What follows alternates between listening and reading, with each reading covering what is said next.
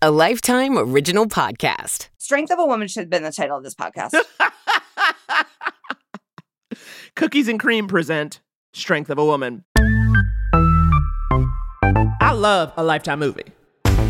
This movie is definitely like a series of bombs dropped over and over and over. what am I gotten myself into? I said this is too tumultuous. Tappy, tappy, tappy, emails, emails, emails. Have you thought about adopting or just filling your home with Pomeranians? Oh, me, I failed all the time. So when a failure comes up, I go, oh, yeah, throw it in the pile.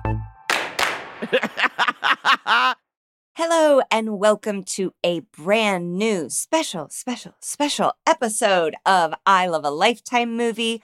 I am Megan Gailey, joined by a black music listener, a legendary listener of black music, Naomi Ekperigin. wow, legendary listener of black music. You were grasping Why not? there. That's that's that's one of them weak intros when someone's like, "This next comedian plays all over town." all over the city, uh, co- clubs and colleges. Well, you know, I'm on fumes. Yeah, I hear you, sister girl. I definitely hear you on that. I like had two glasses of wine last night, and I feel like I've been hit by a Ooh. Mack truck. Well, were they red or white? One red, one rosé, a Lambrusco because I like my bubbles, and it really. And I think though it was probably also because I didn't have much hydration period yesterday. Like I didn't have Yeah. anything, and so, so I just really. But then I was like, you know what? This is pushing forty. Your body just says Ugh. no, ma'am, to the simplest of joys. Were you out to dinner? Yes, I was out to dinner with the beloved Nicole Byer, who we all know and love. Were you at our spot? No, I was at another spot. Okay. All right. another spot. You'll allow it. Was it delicious? It was good. It was fine. It wasn't bad. Uh, It was Okay. All right. Yeah, it was I all guess right. I Okay. want you to tell me off air, obviously. Can I tell you what I'm dealing with right now? So I wake up yesterday morning, Megan. I get an email, and it's like there has been an inquiry into your. There's you have a hard credit inquiry from American Express. And do we? eh, Okay. This is from my credit monitoring. Okay. So it's like real. It's not just, you know, because like the FBI keeps calling me and it's like, okay, you're not the FBI. Like, all right, great. Oh, all right. I'm I'm coming right in. so I see that, and then I also have a hundred emails that are like, "Thank you for signing up for this," or "Your account is approved." Like someone has got my email in a data breach, okay, and they signed me up for a bunch of stuff. I marked all that as spam, but then this American Express is like, "Welcome to American Express. Your card is on the way." And I called American Mm, Express. no.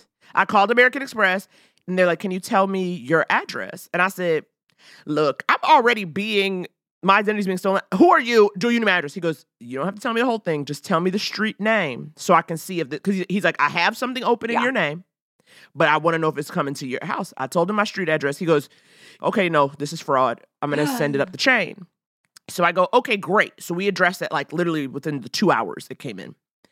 And yet I wake up to another email today that says, Your card is en route via next day air. To whatever this other address is, they don't tell you the whole address. They just told the um zip code. Yeah. Also a California zip code. But I was like, oh. so if I made that phone call yesterday, sh- shutting it down, shouldn't you not send the card to that person? Now that we know that Yeah. person is trying to steal my identity, because I, I have good credit, Megan. I have a very high credit score. And that's important, but like only because it matters, but credit is not real. But I'm annoyed that somebody about to mess me up because I ain't trying to be on the hook for no Amex bill now. Oh, no, no, no, no, no, no, no. It's like credit is part of the game Yes, and you have a high score. So don't unplug the machine, even though I know it's not real. yes, yes. I've yes, worked yes. hard to get to this level. Yes. Yeah, I wonder, you know, because I'm imagine uh, you know, I'm imagining a man, Mhm, and so mhm. he said send it to this address, and then and then they're like, well, you know, that's been reported, and then he's like, what other address? And so he's like, gonna have it sent to his mother's house. I AT and T, so one of them called me and said, listen, we're about to send six phones to Pennsylvania on your behalf, and I said, no, Nope. Wow. It's nice that they checked in. Of course it is. And the man was great. But it's like six phones should be a red flag. Yeah, like it yeah, should yeah, just be yeah. like, no, you can't buy phones in by half baker dozens. Right, right. No bulk orders. No bulk orders. You know what's really and and maybe this is like a sign of age. I go like, this scamming seems hard. Like Mm. to acquire these emails that people didn't want you to have, to then get the American Express. Like th- uh, these are so many steps, or or you could get a job. Like it almost seems easier. it almost seems Megan, easier to on get a job that you can phone it in because it's like I, you know, sometimes people will be like, "What's so and so do?" And I go, "I actually don't know." You know, like I know their title, but they're what they what they clock in and do. I think tappy tappy tappy, emails, emails, emails, pretend to be busy, and then so it goes. You don't even scamming. You have to really do the work. You can't just send an email and hope for the best. No, Megan, see, this is the problem. No one wants to pay workers. So it's actually way easier to just like hack into a database because that's what it is. It must be part of a data breach of all the things I've signed into. And you just, I mean, the computer doing it for you. Then you just do it. And then you just go online and you just say, I am Naomi Ekperigin. And now you got a brand new credit card. You Yeah. just, you just lucky you happen to take the data of somebody who has good credit, right? Because you can go out here trying to be somebody else and it'll be like, you're actually not allowed to be in the state of Tennessee. You know what I mean? Like you just Right. happen to take the identity of somebody who's upstanding. Well, that does that is that any like feather in your cap that your name felt No, like no, perhaps tied to good credit? no, not at all. Especially because I'm like, you know, people don't know. Like, Ekperigin is not a common last name. It's like not something where I'm like, Mm-mm. like who to who walking around here like they a Nigerian woman? That's what I want to know. You know what I'm Well, saying? maybe they maybe they saw Ekperigin and they said, well, maybe I've you know if this doesn't work, maybe I've got a Nigerian prince scam in my back pocket. You could have a Prince scam in your back pocket, honey. But oh Uh, my god, I, I yeah, I do just I go, I think Postmates, I think Postmates for these folks. because I'm, you know, I'm I'm tipping well. That it's like uh, you're you're already scamming me by delivering food to me. you know, like uh, the scam is I am lazy. right, So right, right, right. why can't we just, you know, we, we're watching all these MLM documentaries we've Mhm, seen. It goes, why mhm. don't you just go sell leggings? why don't you sell knives that can cut through the foundation of your house? Like there just are alternatives, and and I'm and I'm shocked to to realize some of these scams are actually harder than to to you know be a psychiatrist. Uh huh. Uh huh. Absolutely. Well, I mean, look, needless to say, it's been a roller coaster in this house. But you know what? I think the emotional roller coaster is very fitting given the motion pictures we're discussing today. Because you guys, as Megan has mentioned, National Black Music Month continues, and today we're covering not one but two films produced by the legendary R&B artist Mary J. Blige, Henny. Now, part one is called Real Love, and it follows 18 year old Kendra during her first year in HBCU in South Carolina. And it's it's a whole drama. Okay. Then the second movie, we catch up with Kendra and her former, current, who knows, beau Ben, 15 years later in the film Strength of a Woman. And since those college years, they've gone on their separate waves. They seem to be thriving in their careers and love lives but maybe they ain't. Okay. And the question is, will they repeat the mistakes of the past or will they find the strength to move forward? So, look, we got two movies. I'm going to hopefully, y'all, fingers crossed in the air that nobody ruined my credit. So, you know what? Let's get into it.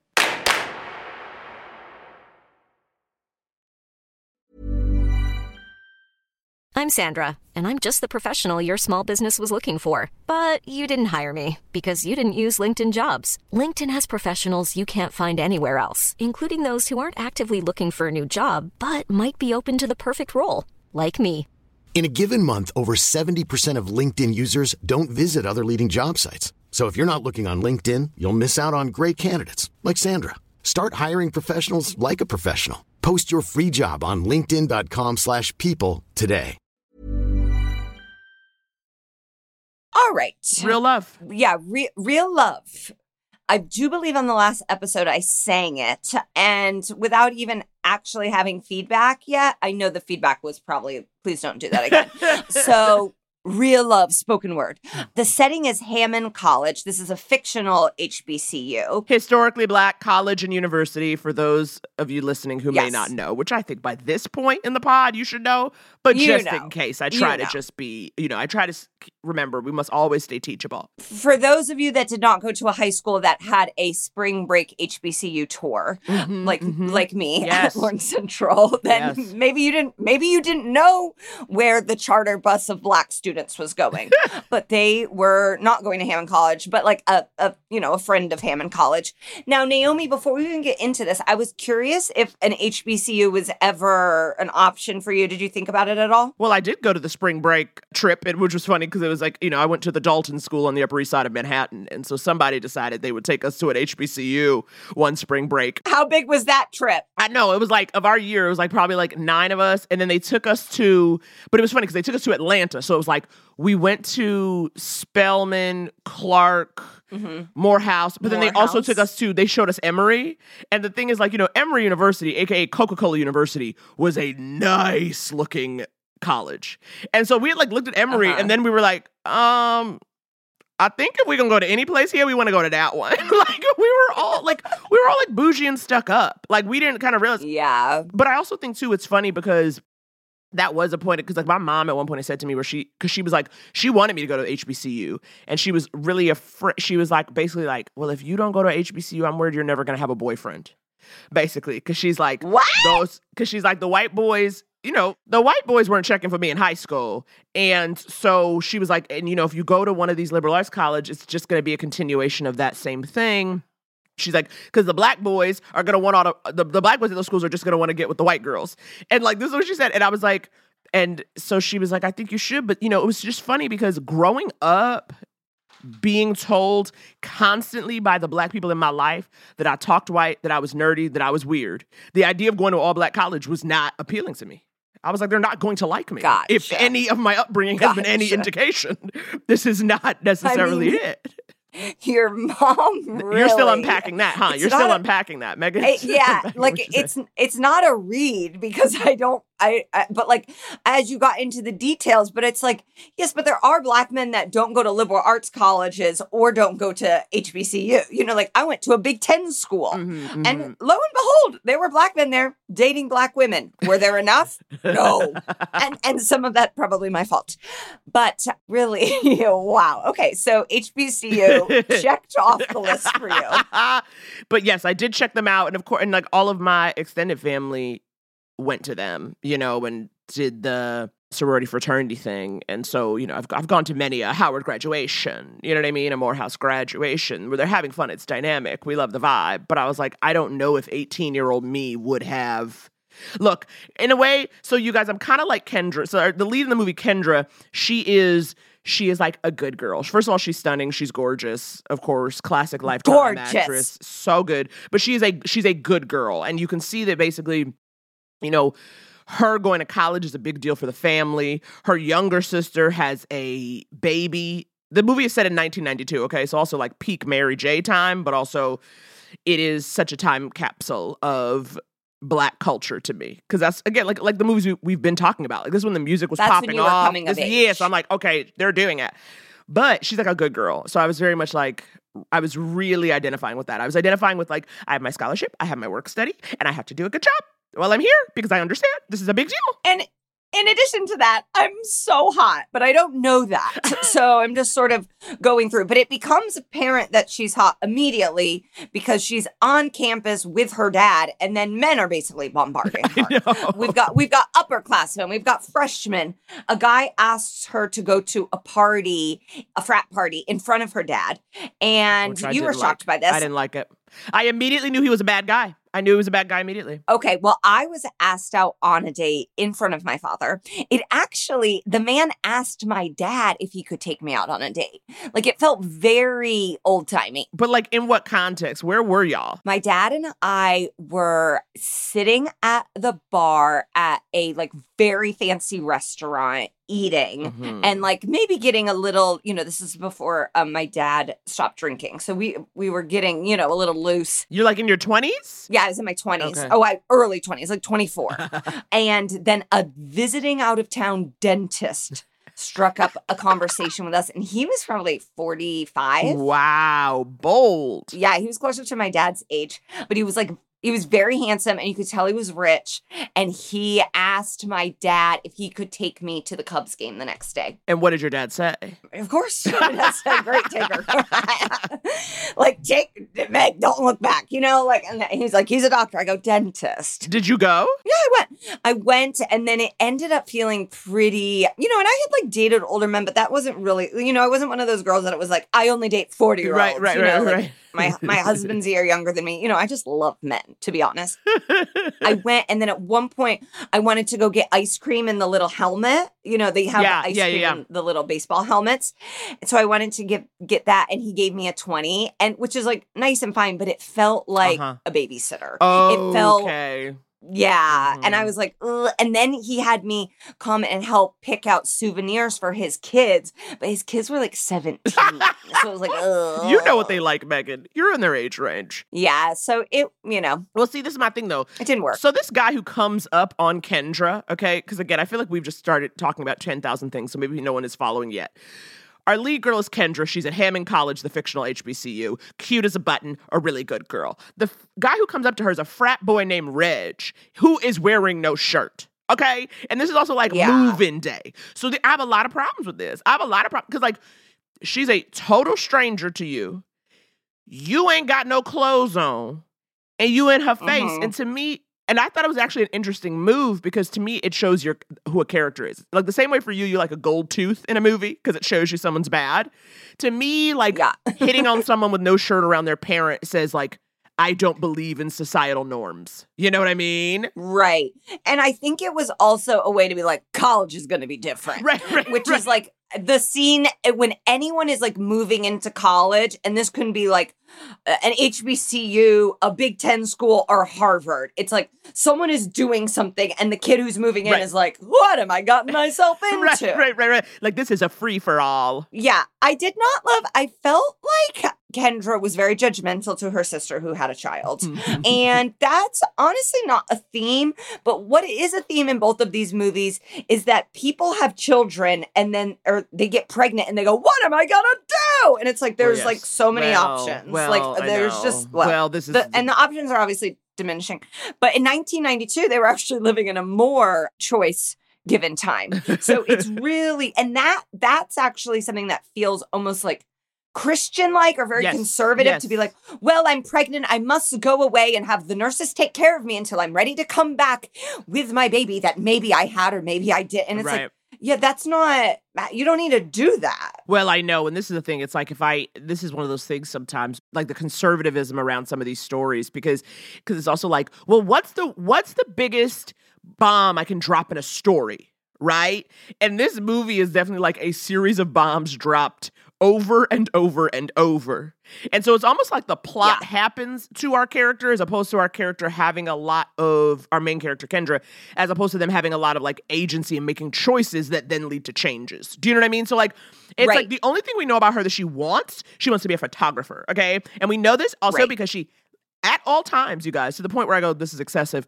She is she has a camera around her neck. Sometimes two As you must. when you're seeing everything, when you're training your eye. But that's like literally all we know that she like it's like she wants to be a photographer, that's it. And then this guy Ben talk about being rude. When she first meets Ben, who's pledging the frat that this Reggie guy is in, the guy I don't trust.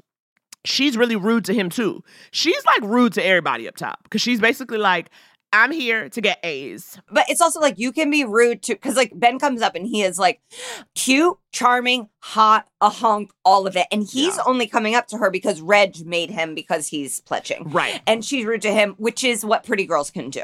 You know, Right, pretty right, girls can have the biggest attitude because it's like, I don't care. You know, like, Yeah. oh, she spit on me. Her spit is on me.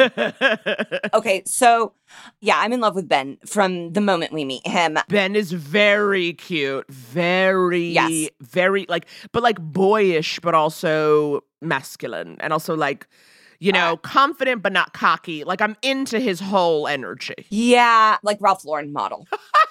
Really, do they put black people in Ralph Lauren ads now? They do now. They do now because you know they didn't used to. Speaking of 1992, it was always like a, an Aryan family on the beach with rolled up khakis. They do now, and now, now they've gone so far, they've got black people in Abercrombie. Wow.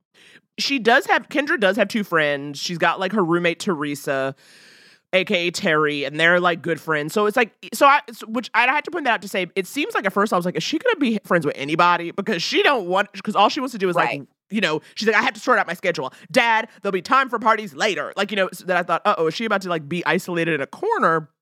But then she like luckily has two friends. So I'm like, okay, that's fine. And basically what's funny, and I like is that because she wants to be a photographer, her teacher's like, okay, you took these pictures, they're nice, but like you don't have a point of view. So that's like what makes her decide to be social, which I think is funny because she's like, well, I guess I have to have experiences so I can get an A in photography. Right. So it's a little robotic. Yeah. But she ends up going to this party that she's been invited to by Ben and Reg. It's like their frat party.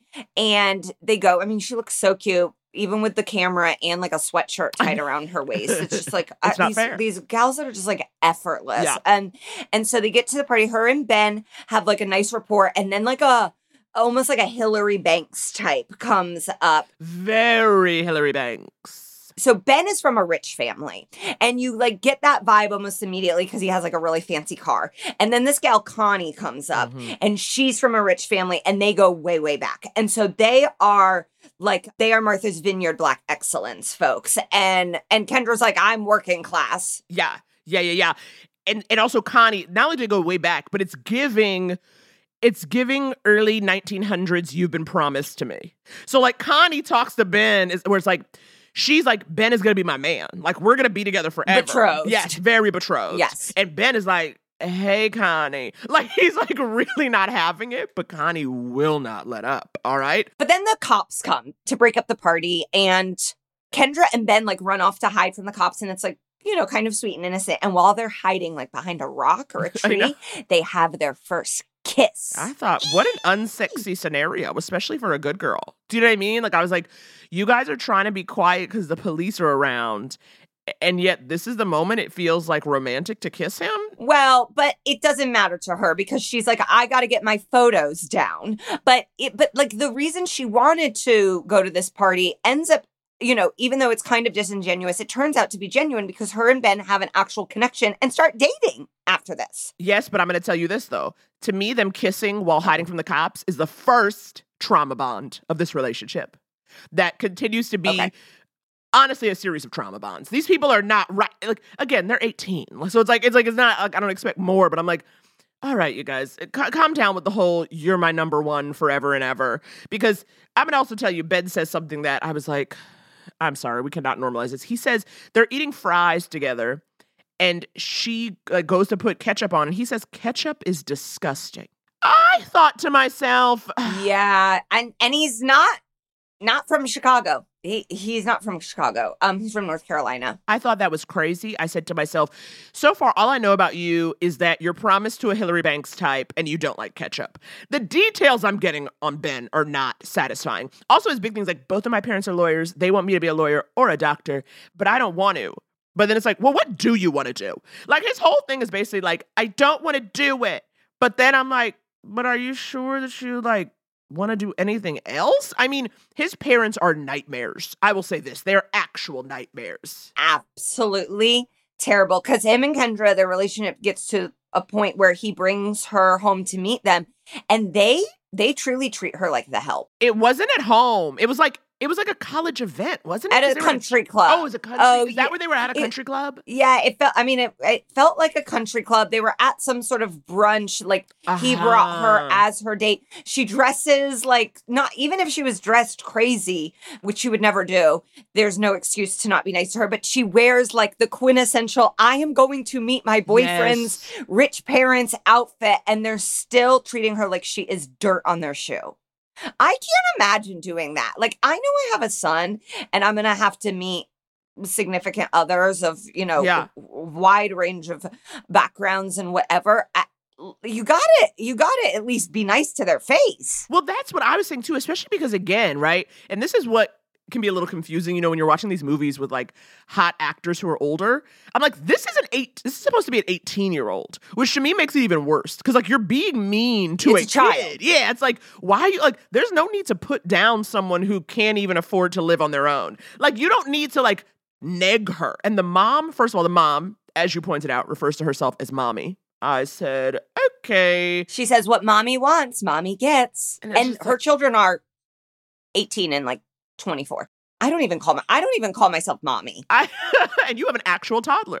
And then Connie, you know, the girl who's all into Ben, they're like, come sit with us, Connie. So again, it's like they don't even see Kendra as his girlfriend, even though that's who she is, right? And they're like, so mean. So as soon as I met them too, I was like, do you ever feel that way? That like, do you have you ever dated somebody who had terrible parents? Because to me, if I know you come from bad people, I'm less inclined to interact with you, like to date you, like because I'm like, oh, ultimately, like I had a I had a guy who's you know his parents didn't want him to be with someone who wasn't Jewish, to the point where they came into town, they did not want to meet me. I like stayed in the apartment and like waited for him to come back. And needless to say, it did not last long after that. Even though he was perfectly nice and he wasn't his parents, but I was like, well, you come from people like this. So like where does this ever lead? And you also don't have the wherewithal to push back against these people. And and they're still obviously very much in your life. No, I think that's that was probably one of like the only deal breakers for me that it was like I need someone everyone's family is fully insane. right, right. you know, right. like my family is crazy, but I love them. uh-huh. And and they're a part of my life. Yeah. And they're a huge as big a part of my life as they can be uh, uh, from across the country. Right. And if you don't get along with my family, that's like a non-starter. Right. Even though I very much sometimes do not get along with my family. You know, it's like no, if you are like actively fighting with my family, that's like tr- that's it's just unnecessary drama. Right. Like there's so many other things that we're going to have to fight about, Yep. you know, Ain't diapers and and cooking and cleaning and finances to also add on to it like you think one of my brothers is stupid, like that's just not going to work. Right, right, right, right, right. Absolutely. But somehow Kendra and Ben managed to get over this. Because if I was Kendra, I'd be like, I'm out the door. But they managed to work it out. But she starts to have trouble balancing everything, you know, because she's got her work study job and she's got her course load. And it seems like Ben, he don't be doing nothing. And so basically, he's constantly mm-hmm. telling her, let's hang out and do stuff. So she starts to not show up for her job. She misses a big mm-hmm. exam. And so then she like breaks up with him because she's like, well, I'm serious about mm-hmm. things. And you're not serious. Which I think is a good call. Yeah. And, and, like I actually do think this happens. I remember hearing some sort of like stat or, you know, anecdote about how valedictorians honestly like go on and, and struggle sometimes in endeavors after high school because they've never encountered failure. So it's like, Mhm. oh, me, I failed all the time. So when a failure comes up, I go, oh, yeah, throw it in the pile. But someone who's like, I've done everything right and I'm an overachiever, like they hit one hurdle and then it goes, well, now it's spiraling and kind of da da da da da. Yeah. And so her response to that is, well, I'll cut him out instead of, you know, what would probably be healthier of, hey, I can hang out with you on Tuesdays because I'm off and I don't have a class early on Wednesday or something. Right. Exactly. Exactly. Or being like, yeah, I'll see you on Saturday, you know, like weekends or whatever. But, Yeah. you know, and Ben, Right. obviously, he's upset about that and they break up. But then Kendra's dad has a heart attack and he's like there when she gets the call and he drives her to the hospital to be with him. And this is over Thanksgiving break. And he ends up spending the whole Thanksgiving break with her at the hospital for her dad. And the dad is like, that was like so big. And it's like, yeah, but we've seen the parents. Like he he was like, I'd rather be at this hospital than with my family.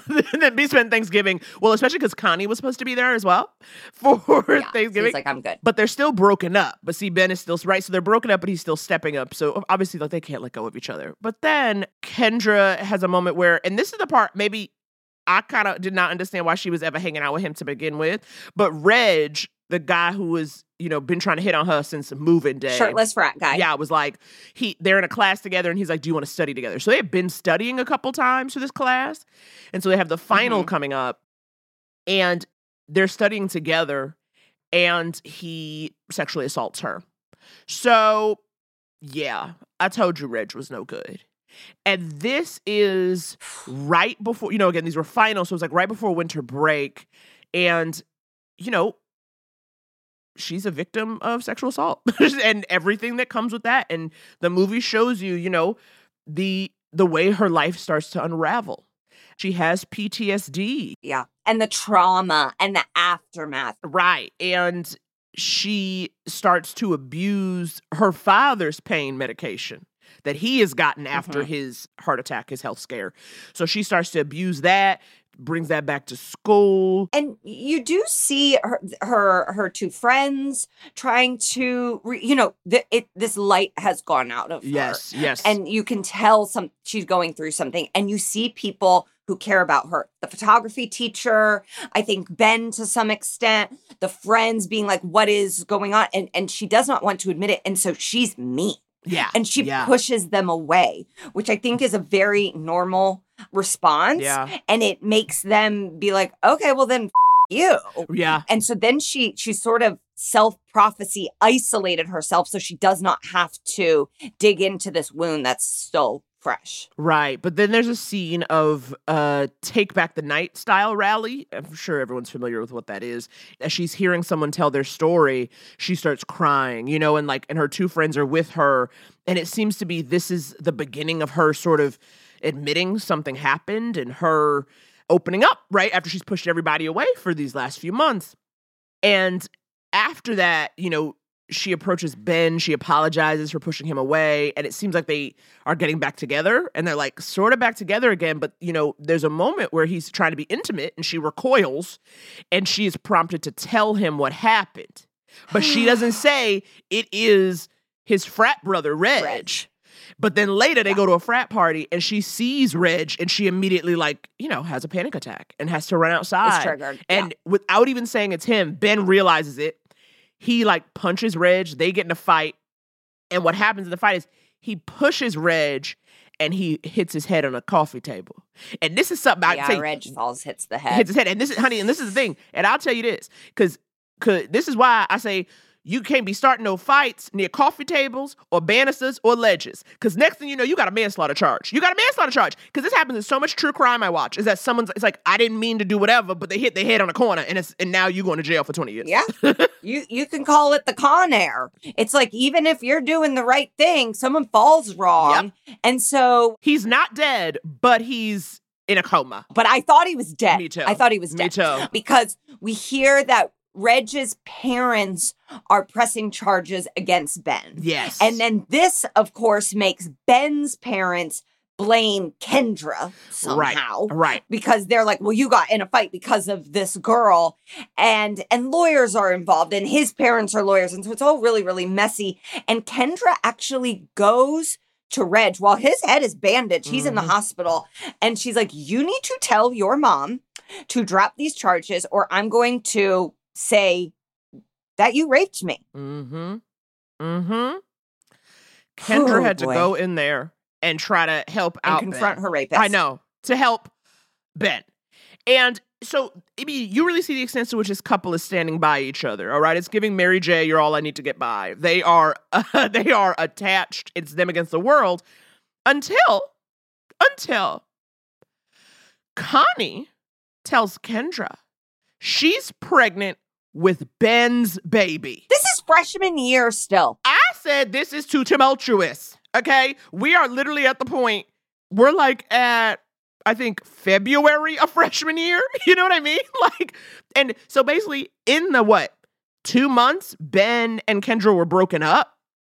Basically, that Thanksgiving trip, and which, you know, after what Reg did to her, and they were, he got with Connie, got with Connie, and got her pregnant. I didn't even think he liked Connie. Well, this is what we're talking about. And then he, he says, he's like, well, I was just seeing her to make you jealous. Well, you don't have to have unprotected sex with her. That all when you're trying to make someone jealous, you like are seen out in public Right, with them. It's like Kendra wasn't watching you guys have sex without a condom. That seemed that seems like you were really going Meisner. That means you were that means you were taking the part a little too seriously, Ben. Exactly. It's like so crazy. Like, this is the thing I can't stand. And this is what I mean, like this conservative, where it's like, you actually know you don't have to have a baby if you become pregnant against your wishes or plans. And yeah, and these are people that are educated from children of people with means. Like we we're it, you know, there's like a lot of different avenues, but instead they go the most archaic route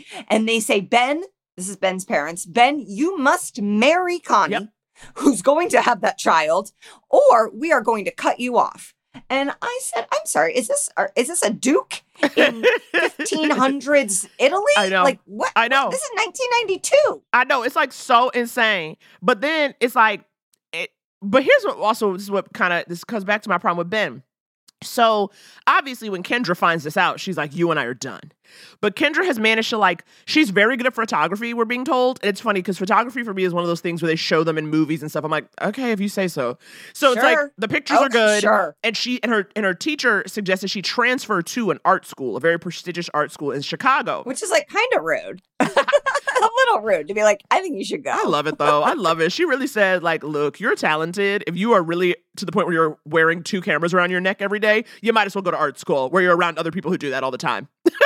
and like we're saying like we're looking at her freshman year being like this is not good so i think to some extent the the photography teacher's like you know what you had those two weeks where you did not do your hair at all maybe you should just go to chicago because it does not seem like hammond is working But but my thing is so they're having like the final, you know, the photography exhibition, you know, of their work.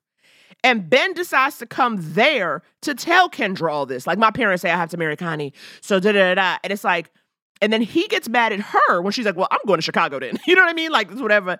And he gets mad that she's she's like, he's like, You didn't tell me? When were you gonna tell me? I go, sir, you got somebody pregnant and just said you about to marry them. She don't owe you nothing. Why would you have an attitude? so i didn't have really any like serious boyfriends in college i definitely like dated people but i had tons of friends that had serious boyfriends and a lot of them had so much drama and it's it's like elevated kind of from high school because you're a quote unquote adult Mhm. but you're still not mature enough to like behave Right. adult like and so yeah it's it's it's exes showing up at art exhibitions and being like i gotta marry this girl. It's like what is that? This is not romeo and juliet. Like why are we doing all of this? Like we're, our parents are paying for our food we need to stop acting so over the top I know. Well, that well, but then again, this is the thing. So he says that. So big explosive moment. Then, like the next day, he's like, "Wait a minute, no, no, no. I'm not gonna marry Connie. I will be there for my child, but you and I, let's make it work. I'm gonna come visit you in Chicago."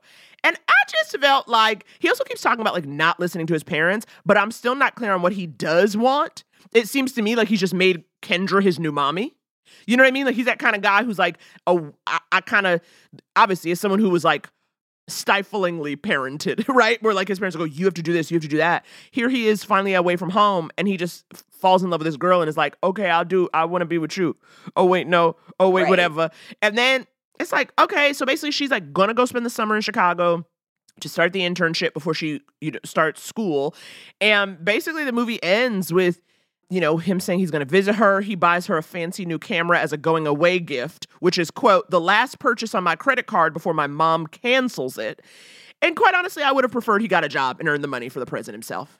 It, it, it- you using mommy's card to buy the girlfriend that mommy doesn't even respect a present? Yeah, I I did want the mom to be financially punished in some way, so I liked that part. But then I wish there had been another present. Like it's like I want the mom to have to pay for something because she's been a bitch, but then I also want you to do something that cost you blood, sweat, and tears. Absolutely. So the movie ends with Kendra getting in the car on her way to Chicago as Real Love plays on the radio. So that is Kendra's journey in 1992 at the age of 18. And when I tell you that all happened in the space Too of much. eight months, that was like eight months? Yeah, her, her her sister, that's a teen mom, is looking at Kendra, going, "God, I guess I got it easy." 'Cause this over here, Kendra, you should have just had a kid at 16 because you would have avoided all of this mess. Okay, let's take a little breather. If, if you are not satisfied, you are in the same boat because we are not satisfied either. We got to get to the end of this Ben, Ken, Ben and Ken drama. So let's take a quick break and we'll be back with Strength of a Woman.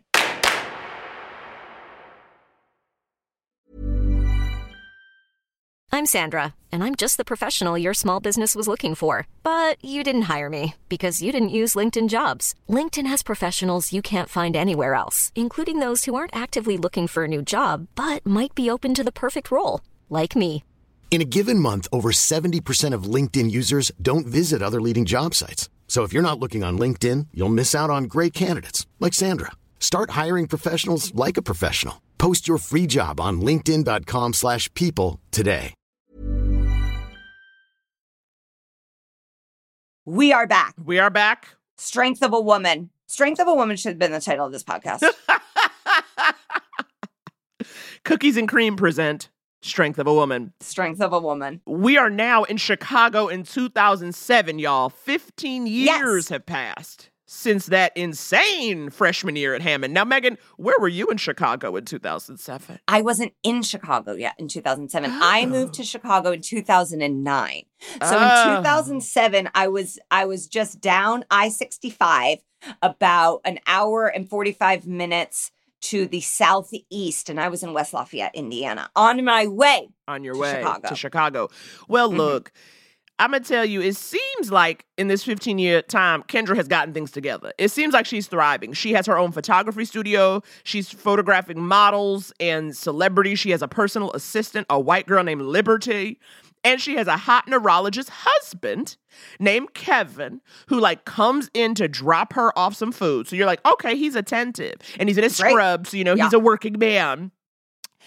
But we also see that they're trying to have a baby. Kendra seems to be thriving, but she would like to complete her family. We learned this because she whispers to sexy Dr. Kevin, I'm ovulating.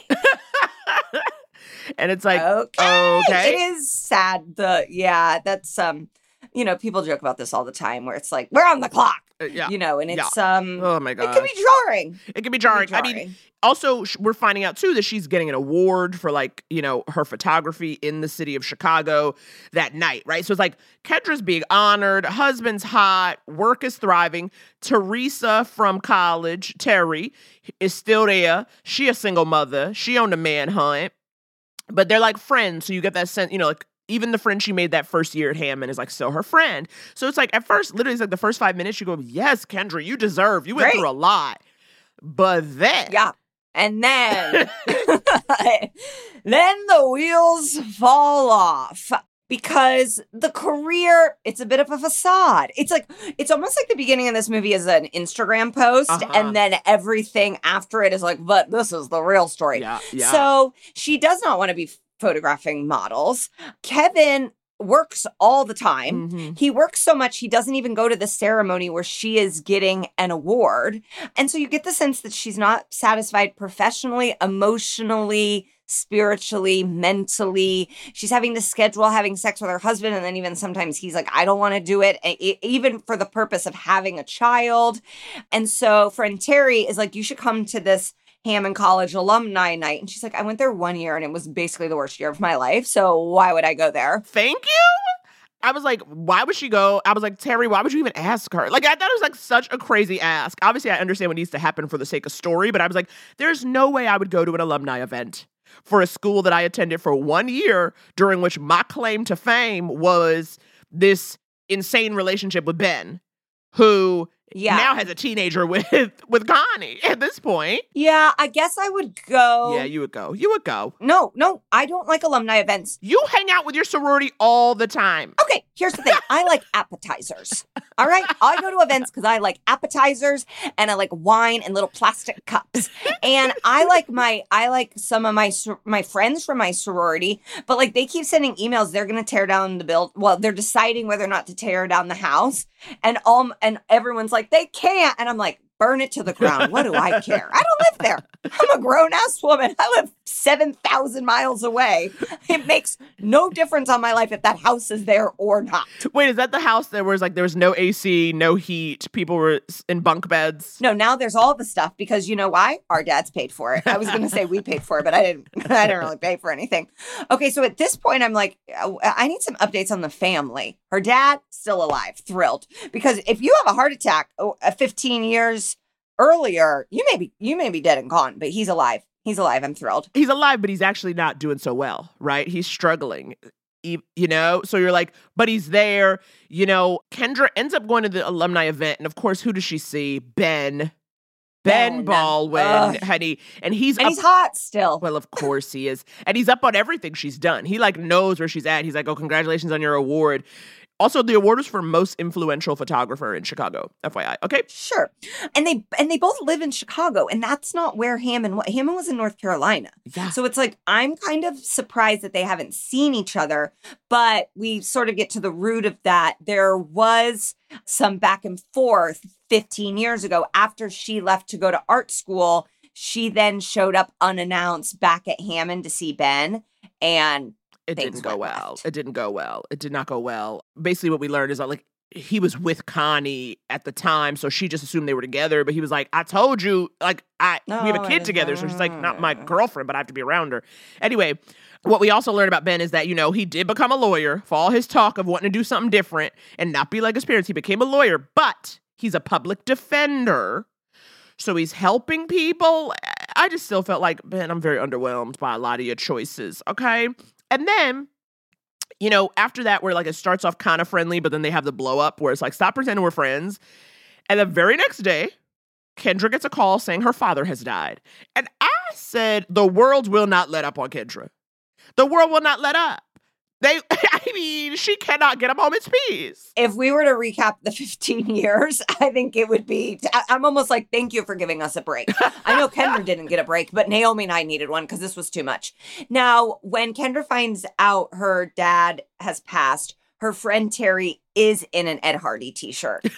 Which I did not even notice. Yeah, so it's like 1992 was a period piece. 2007 also a period piece. 2007 though feels like it was yesterday. You know, like I hear 2007 and I'm like, "Oh yeah, that I was that was yesterday, right?" And it wasn't, unfortunately. See, like I don't feel like it's yesterday. It makes me sad. I'll be like 2007. I'm like, mm. oh yeah, that time. Then I'm like, that was 16 years ago. 16 is too many. Even It's- if I know 4 years ago, yes, 16 is too is it's too upsetting. many. It's upsetting. I want to circle back to them getting into this like blow up fight though, because it's like they're having friendly chatter and then they go and like for two people to get into a fight like that, you go, there's you still love each other. Like there's still emotions simmering right beneath the surface. Like if I saw an ex-boyfriend and we got in a fight, CJ would be like, what is going on? Why are you fighting with your ex-boyfriend? Well, but here's the thing. That's because the relationship, it was never about them not liking each Right. other. It was all the external forces, Situation. all the plot happening to them in their lives that just like made it impossible to be close. Because again, it's like Connie didn't have have no baby. Okay?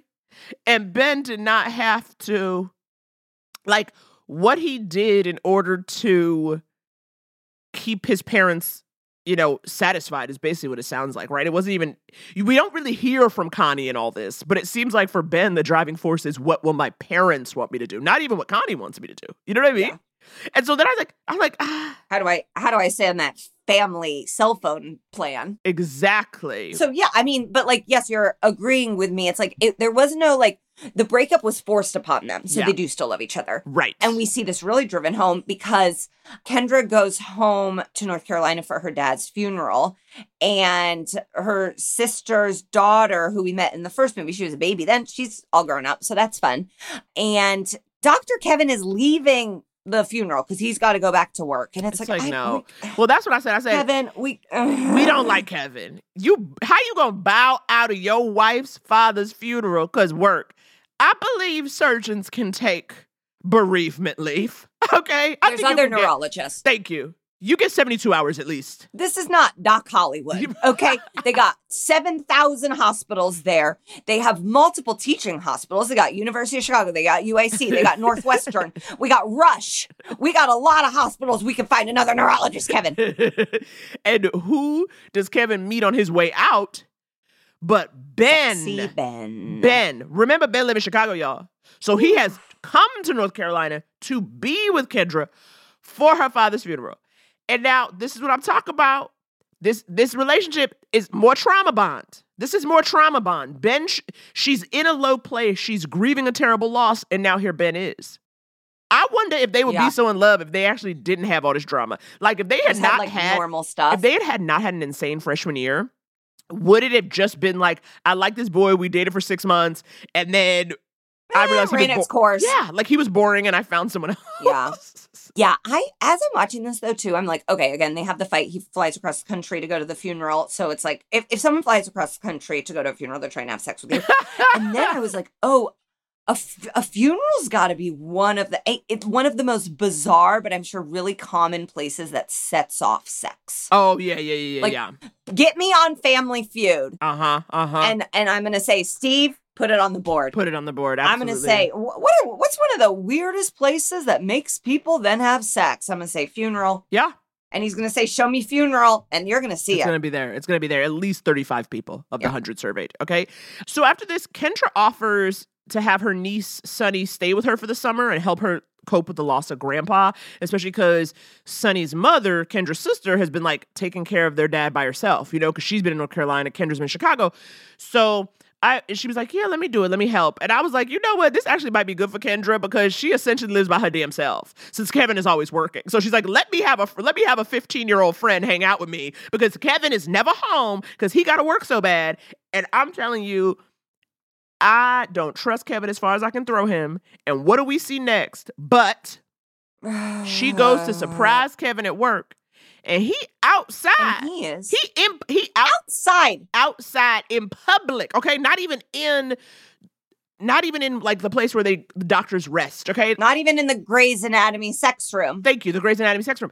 Outside kissing what I think is a nurse, just because of the different color scrub. Yeah. kissing a nurse outside. And he says, it's not what you think. Why do people say that? It is what she thinks. You, it is you kissing a nurse. Is it, it? She's standing upright. You're not giving her CPR. It's not what you think. No, it's what she thinks. It's exactly what I think. And it's It's also like- exactly that. And I also said, like, I knew there wasn't enough neurology for all this. Him constantly having to work. I said, oh, okay, that's why you want to be a bit back in the office so bad. Okay. And so Kendra walks off. I said, thank you, girl. At least Hassan says. But then she talks to Terry about how she's like, I should hear him out. I'm not a quitter. And this goes back to that conservative nonsense. And Terry says, he's never been good. It's not quitting to respect yourself. And this is one of those things for me where I go, what is this thinking that like you have to stay in a marriage just because it's a marriage? I was it's like, you wouldn't let anybody else treat you like trash, would you now? Why this person? Especially in a world where you have your own income and do not have kids. Honey, I would drop a I would drop a bitch in a heartbeat. I was like, I understand. I don't understand. if you can get one neurologist, you can get 10. You know, like Kendra, Kendra's a catch. Yeah. And now she's got a 15 year old wing woman. No, I'm kidding. At this point in the notes, I really start, I really start spiraling about Kevin because I'm like, she, this is, and I do think this happens to women. It's like, oh, I married the nice guy. I married the good guy. And some of that is maybe a little bit of a hmm. settle for the safety, for the peace of mind to go, well, they're not going to cheat on me. And then guess what? They still cheat on you. And it's Mhm. like, you might as well have married Mhm. the damn NBA player. Well, hello. So that was my own spiral. Well, hello. Oh, and then also, uh, then it brought up another memory is that once when I worked at small claims court as a teen, I was 17, a woman I worked with who was What were you doing there? 50. I was doing an internship. I was mostly like doing files and stuff. The small claims court oh, did Okay. end up, well, the judge, the judge who ran the small claims court, it, he was being investigated under federal charges that I actually stand on his side. I'm on his side. He was getting undocumented people documentation so they could work. So one of the good guys. Okay, so I say, open it Yeah. back up. But this woman I worked with at small claims court, she was probably in her 50s or 60s. Un- unsolicited, she told me, never marry a cop or a fireman. They got a God complex. And I think I could add in probably surgeons. Oh, absolutely. Doctors and surgeons. Surgeons, I think, more so even than doctors. But yeah, the people who feel like I'm holding your life in my hands. It's like, of course. It's like, why do you why do you want that stress? Why do you want that responsibility? Because it feeds you. You get to be like, look what I did. And then you use that, if you're a terrible person, you use that as a cudgel and a shield for everything else in your life, right? Because if you're saving people's lives, Yeah. you don't have to be nice to like your family. like you don't have to like show up for things because you're like, I'm saving lives. It's like, okay, well, you still are an asshole. Which is basically what we're doing doing stand up. You know, we are doing stand up, we are saving people's lives. And that's why sometimes we have bad attitudes. Okay, so Kendra gets pregnant, and we're like, "Yeah." I mean, like she wanted it, but like, ugh, now is she gonna get back together? But like, she does Yes. bring up the biological clock, but she's 33, and I don't I know. Like, I know. Tick- that's too, or I guess this is like 2007. So like, yeah, I just th- 33 th- seems young biologically to go, well, I got to stay with this guy who's cheating on me. That that's exactly how I feel too. That's how I feel too. But I also know plenty of women. I've had I've been with women. I've had I know. friends where they have the conversation where they go, "Well, if I break wi- up with him now, let's say I meet someone else in a year. Okay, that's 34. Then once we like actually, Yep. you know, build the relationship and then get together and get married and date, then like what am I 36, 37? Then I'm, you know, like they do that. They literally do that math of being like, well, I can't leave because I would have to start over. And it's like, have you thought about adopting or just filling your home with Pomeranians? These are just things I think. These are things I think. Okay. Yeah. Yeah. Now, they she does because she's pregnant say like okay kevin let's make it work and he's like i never did it with anyone else and this was a one-time thing blah blah blah and it's like i Okay, cannot believe a word out of your mouth right meanwhile niece sunny is here for all of this and she takes a we don't think they're not dating they become friends but she becomes friends with ben's son miles you know because they're both like 15 they both like music so they start to hang out and then kendra and ben start to hang out and then kendra goes to pick up sunny from ben's house where she's hanging out with miles and then they stay they eat a little food whatever. They come home kevin is mad as hell He's like, Yep. who is, you know, who is, and I just thought to myself, how dare this man? Like, Kevin is actually the, one of the most villainous, and we've watched a lot of Yep. villainous men doing this pod, Megan. Mm-hmm. And he's one of the most Mhm. villainous. And then he's like, you know what? Why don't you invite Ben over so we can get to know, so I can get to know him? And as you can imagine, So she does that. she does. But as you can imagine, you guys, this is the most like tense, unpleasant dinner. And what's worse is that Ben's son and Kendra's niece are there. Like I was like, oh, there are children here. And Kevin is combative, he's insulting, and he's insulting to him in front of his own child. Like I was like, Kevin's not a good person. know, he it wasn't one of those things where it's like, oh, they had dinner with good intentions and it went left. No, he had Ben come over so he could be terrible to him, so he could run him off, so he would stay away from his wife who he was cheating on. But his child was around. I was like, why did you leave the kids at I home know, if you wanted to be an addict? If you wanted to be like that bad? It's like maybe the kids can go see a movie while I try to emotionally annihilate his father. I don't think Kevin realizes that his behavior is out of hand. Yeah. Okay, so then it goes. It gets even worse. From It gets bad even- to way, way, way, Way. worse.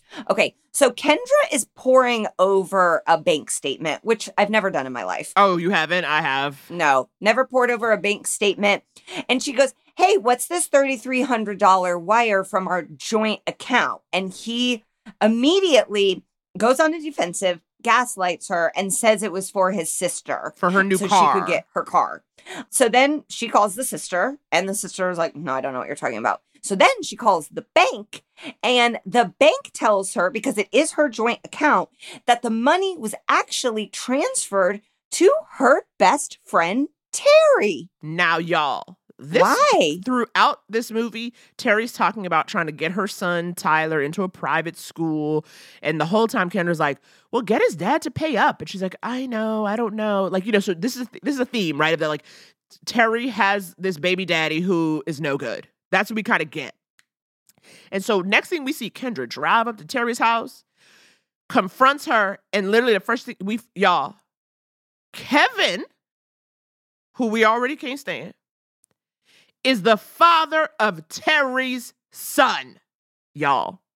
Y'all, when I tell you I screamed. That wasn't even on a bingo card. It was, I said, what? I screamed. And she's Yeah. like, you guys are broken up. It was one night. Why did you keep that baby? And also, why you having unprotected sex with people? I just, I just, I just feel like, you know, you can just grab a condom anywhere. You can go into a college campus, take a walk into a health center, and just grab a condom out of a bucket. Okay? And like oh, I- it's so insane. You had told me you go there's a really big surprise because you had seen this before me. And it's like you've seen all the surprises before. We've already had an accidental baby. We've had a father die. We've had a horrific sexual assault. Like the it, there's been a lot. And then this gobsmacked me. God's also you're a neurologist. You're supposed to be a smart person. Why did you send the money from your joint account you bozo? Well, come on. Well, come on. And then the fact that he was so like, because literally Kendra's like, "Hey, what's this money?" And he's like, "I'm not gonna fight with you." Like the way he so immediately makes it that she is the problem. That is the pathology. That's the sickness. Death That's what penalty. you can't. Death penalty. This is what you can't overcome. This is what you can't overcome in an evil person. So I said, I was gobsmacked, and I was like, Terry, you've been friends with her for over 15 years. She's the only person we see that's a constant in her life. And you've been lying to her face for however however old this boy is, eight years, nine years, ten years, nine. ten. Yeah. Exactly. So I'm like, this whole time, and then Kevin too. Does he know? Does the boy know that Kevin is is his dad? Like, is that a secret that he's having to keep? That whenever, because you get the sense they must be around each other. No, he doesn't know. No, I bet you the boy doesn't know Kevin's it's dad. And you know, Kevin is not somebody who's like, I want to be there for my son. Do you know what I mean? He's basically like, I'll give you money to hush you up, basically. to go away. Yeah. Okay, so you know what Kendra does? She lights Kevin's car on fire. Yeah. And I said, Yes, honey. Give us the waiting Yes, to exhale moment. Give us the waiting to exhale. And it's like the middle when she gets back from Terry's house, she does it. She starts packing up his things. She literally takes a garbage bag and is Mhm. like, I'm packing. He's like, Where are you going? He You're goes, leaving. You are. exactly. And Yeah. so, you know, obviously, you know, she tells him what she knows. And then, of course, he's like, Baby, baby, baby. It's like, Okay, get out of here. You're you're you. mm, There's nothing. There's nothing you can say. As they're arguing, she accidentally, because and I'd say accidentally, because I bet y'all would not be surprised if Kevin pushed her, but she accidentally falls down the stairs in her house, and she ends up And we lo- know that's not good. and we know it's not good, and she ends up losing the baby that she wanted so badly.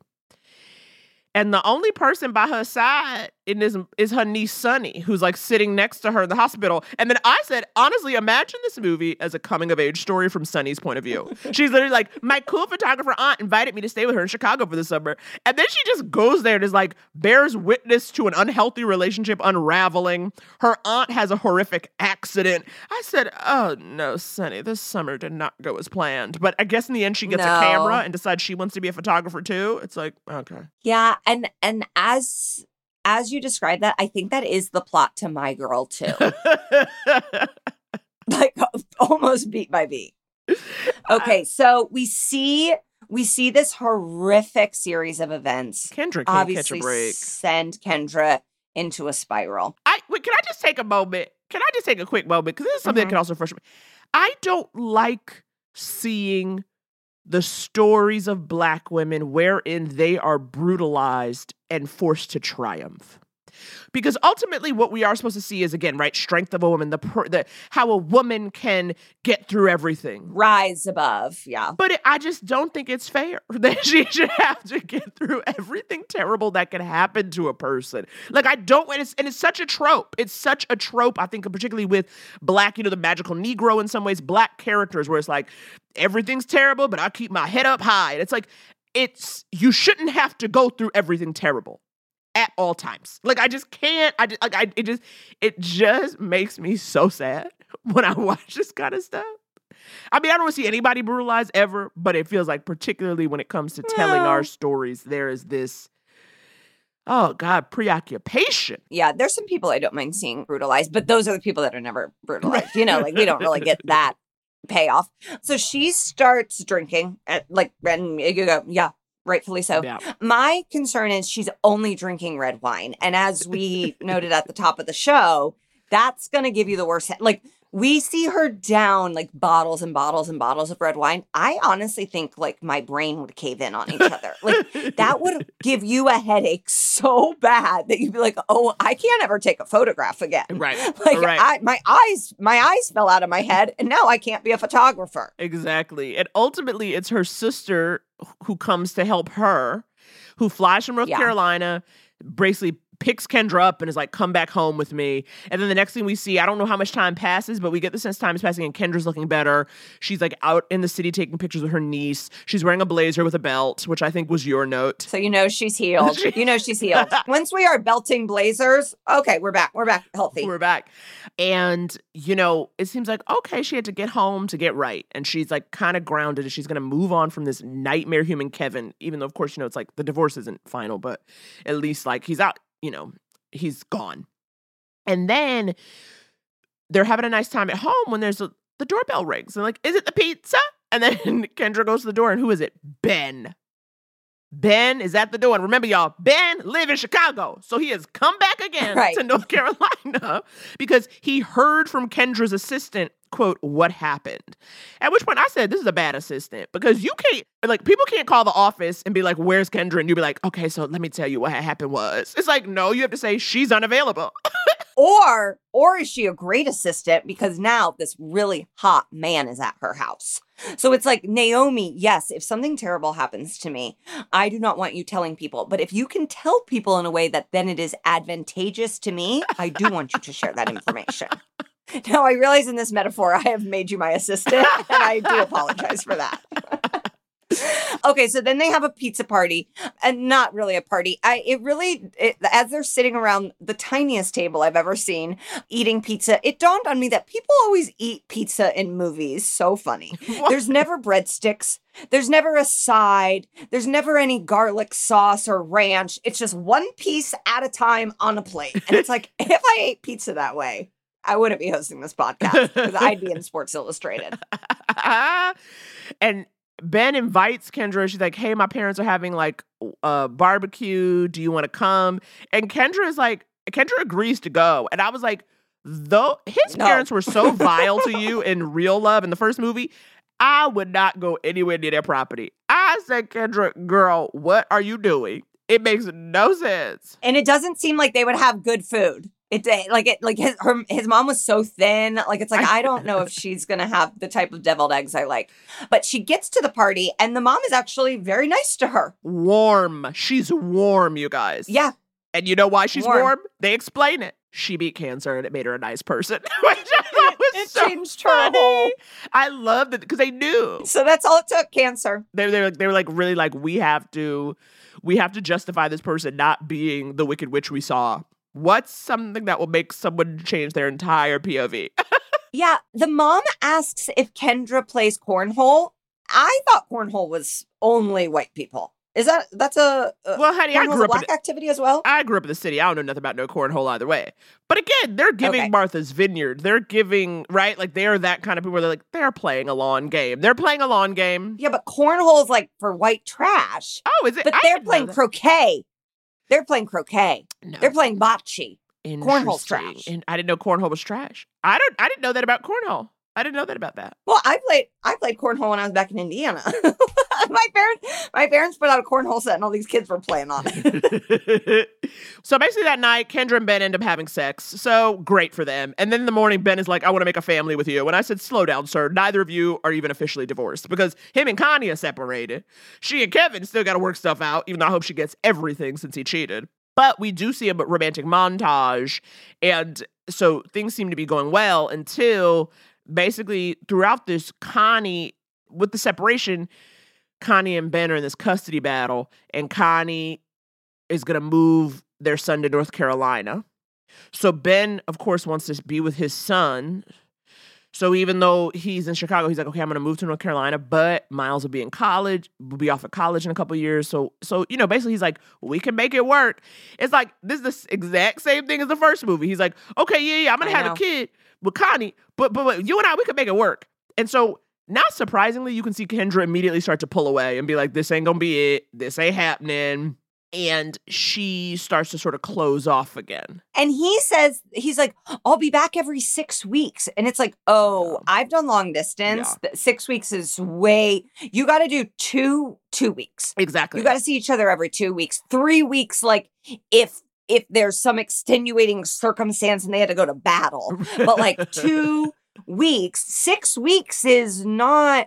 And I guess it's okay because uh, the son is going to be graduating in two years, so there's like an end in Right, sight. yeah. But again, you're right. It's like, can't we just It's have a win for our gorgeous queen? Not at all. And then I'm also like, okay, Ben, can you just aside, of course, uh, my first thought too was like, can you practice law in North Carolina?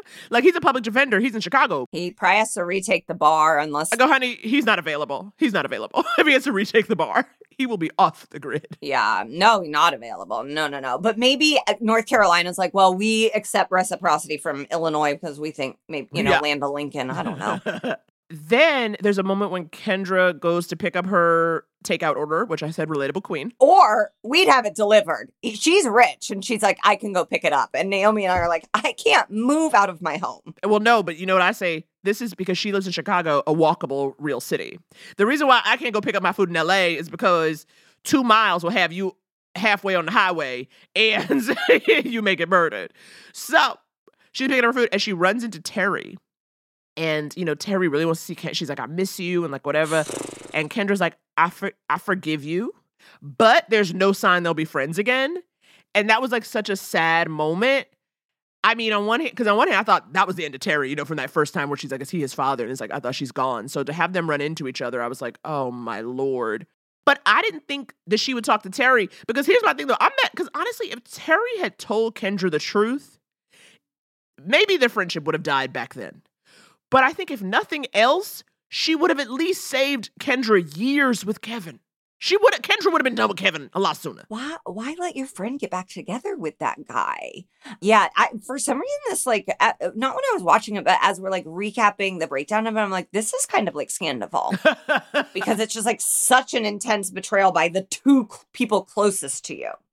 So Kendra finally comes around on on this Ben situation because I think she's like, well, you know, there's no good men left. so yes, so I, Ben, I'll see you every six weeks. We can write to each other in poem form. I'll send you photographs. So they take a road trip to drive Ben basically back to North Carolina, and they stop at Hammond College where they first fell in love. And she tells him she's going to move to North Carolina to be with him. Wow. Wow. Cuz she's like basically I can I can just fly back for the big photo shoots and everything else I could do here and I said, "Okay." But like, aren't your clients in Chicago? Right, she's gonna be fly- well. Hey, but look, if look, if she's as big as she say, I bet she can get traveling there. She's like, I'll come take your picture. You just gotta fly me first class. I bet Kendra can do it. I bet she could do it. Yeah. She could also just pretend she still lives in Chicago. I think that's what like that's what I would do.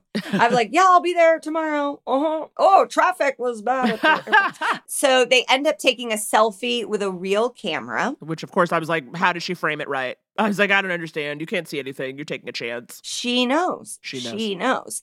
And then the movie ends with sort of like a montage of different photos of them through throughout the relationship. The college kids, the grown folks. And so that's them. And, you know, I gotta honestly say, I don't even know if I'm not happy for them. Because even when they were together as not only children, there was nothing so great about like it's interesting. You could tell they were attracted to each other, but because their relationship has so much rockiness almost from like moment two, it's hard to see what the Mhm. good stuff is. Like it's hard to see like what the intense one of a kind connection is aside from we're both attractive and have a crush. Yeah. I just didn't get it. I'm just like, okay. Yeah, uh, there were good times.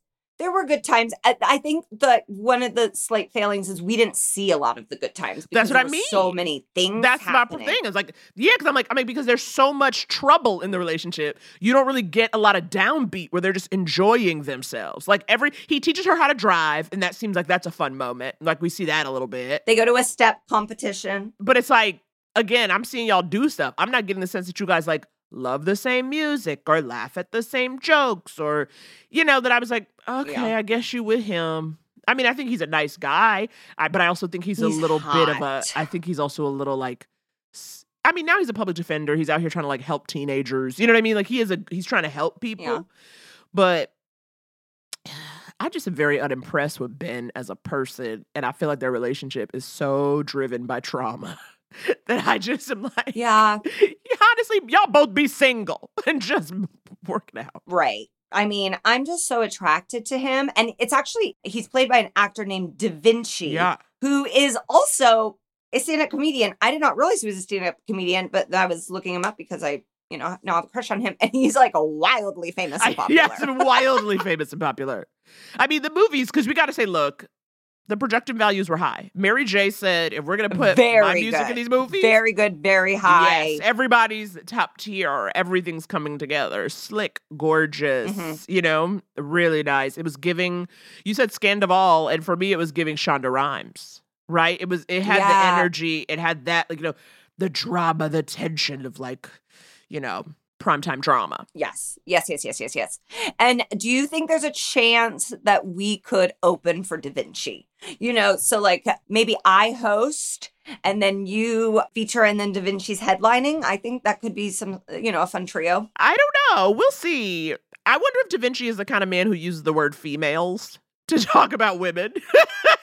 Yeah. I work in stand up, you know, like so like that's something we have to check out before we like really try to bid for this job. We have to really check before we bid. Yeah, to shield my attraction to Da'Vinchi, I actually did not watch his stand up. Yes, yes. And I would do that for almost anyone because you just go, well, I got to see it live. You know, like I can't I can't dive right into an Instagram reel. I need to let's let's hope we run into each other on the club circuit.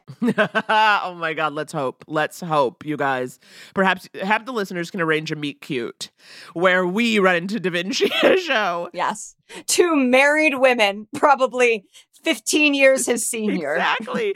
Exactly. So next episode we are continuing Black Music Month with Lifetime and A&E and we will be watching and recapping Keyshia Cole This Is My Story. Multiple Grammy Award nominee Keyshia Cole makes her producing and acting debut, telling her own story in Keyshia Cole, This Is My Story. She said what she said.